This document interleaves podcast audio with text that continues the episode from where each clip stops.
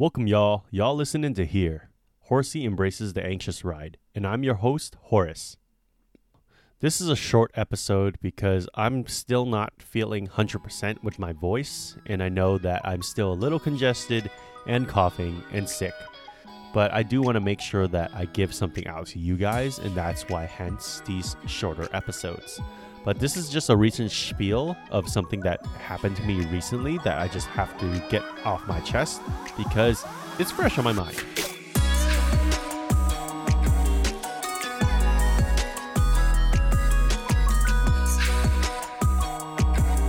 Let's face it, nobody likes to be told what to do.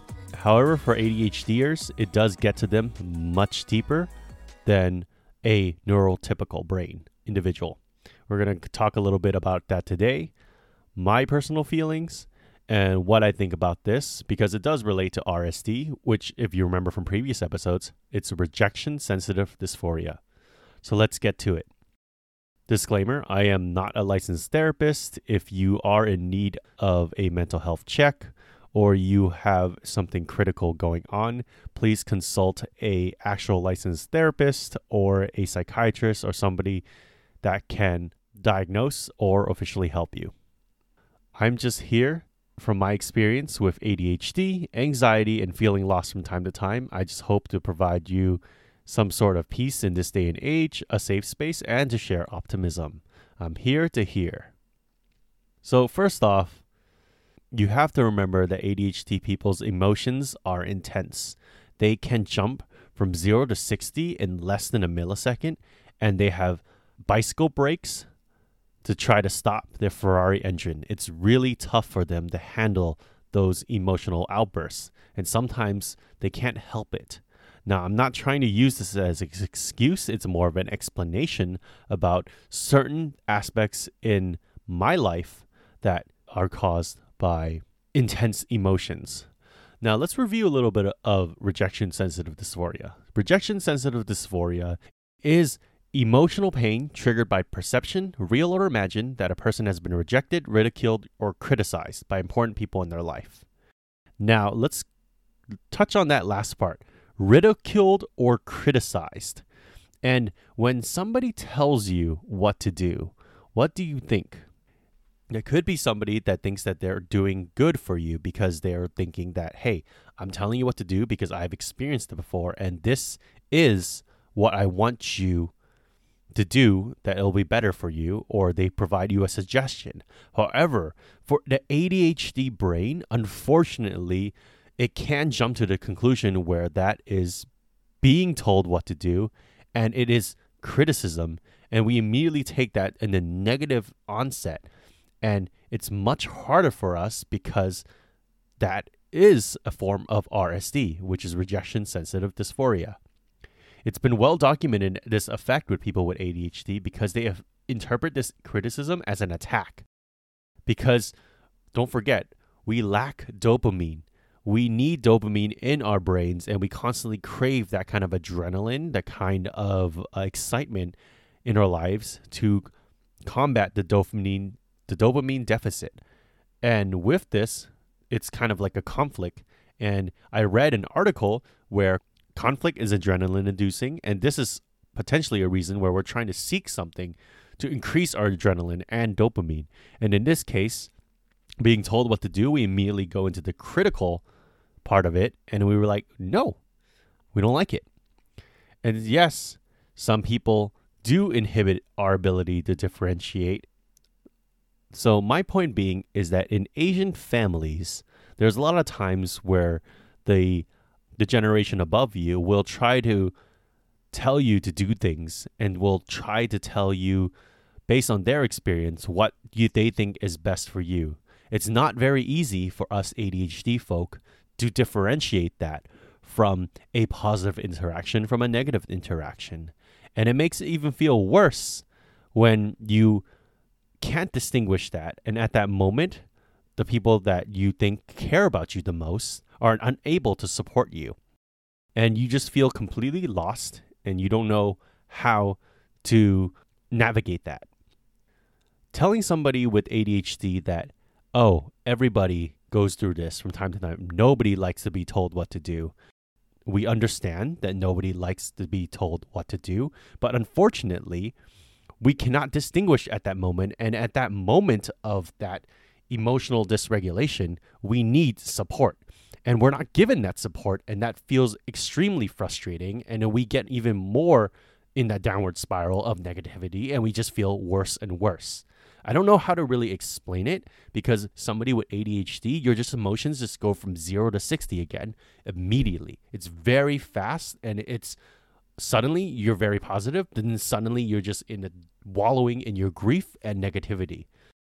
It's not really a sense of depression, but it's just that's how fast our emotions move. Now, you already see that in rejection sensitive dysphoria, and you already see that with how fast the ADHD brain can jump from here to there. What's stopping emotions from jumping from one place to another? And that is why sometimes being told what to do is very often difficult for ADHD brain to distinguish from a positive or a negative interaction. So from this little interaction, what I'm just trying to get at is that ADHD people really don't like being told what to do.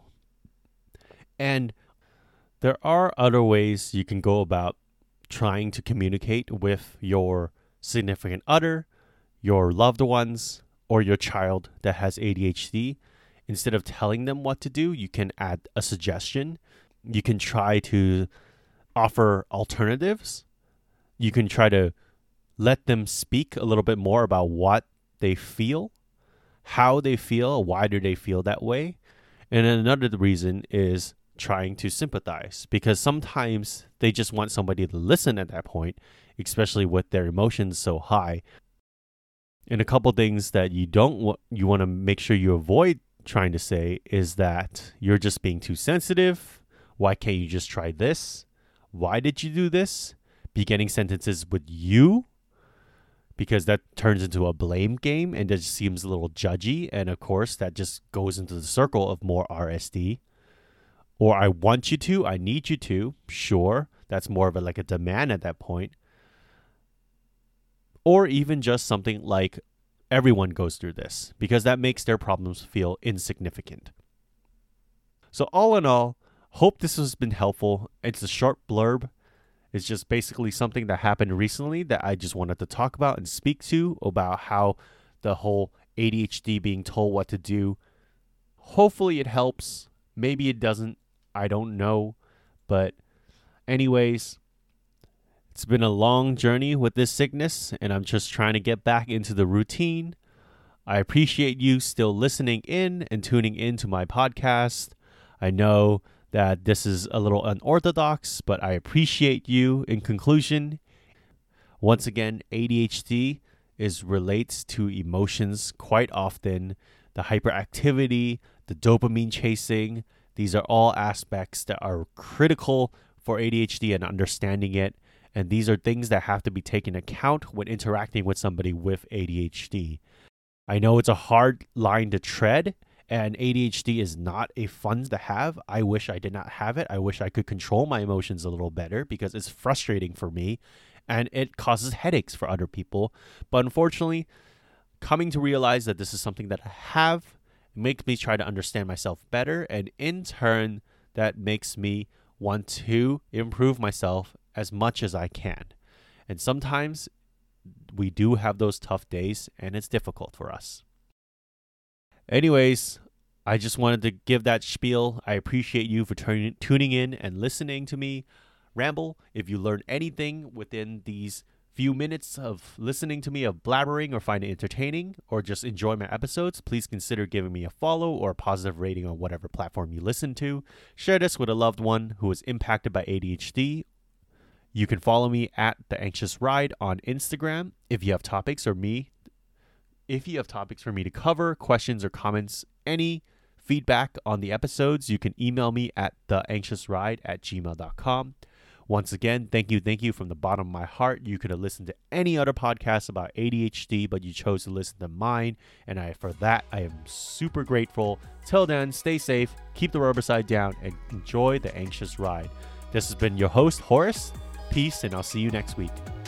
Hopefully I'm better by then.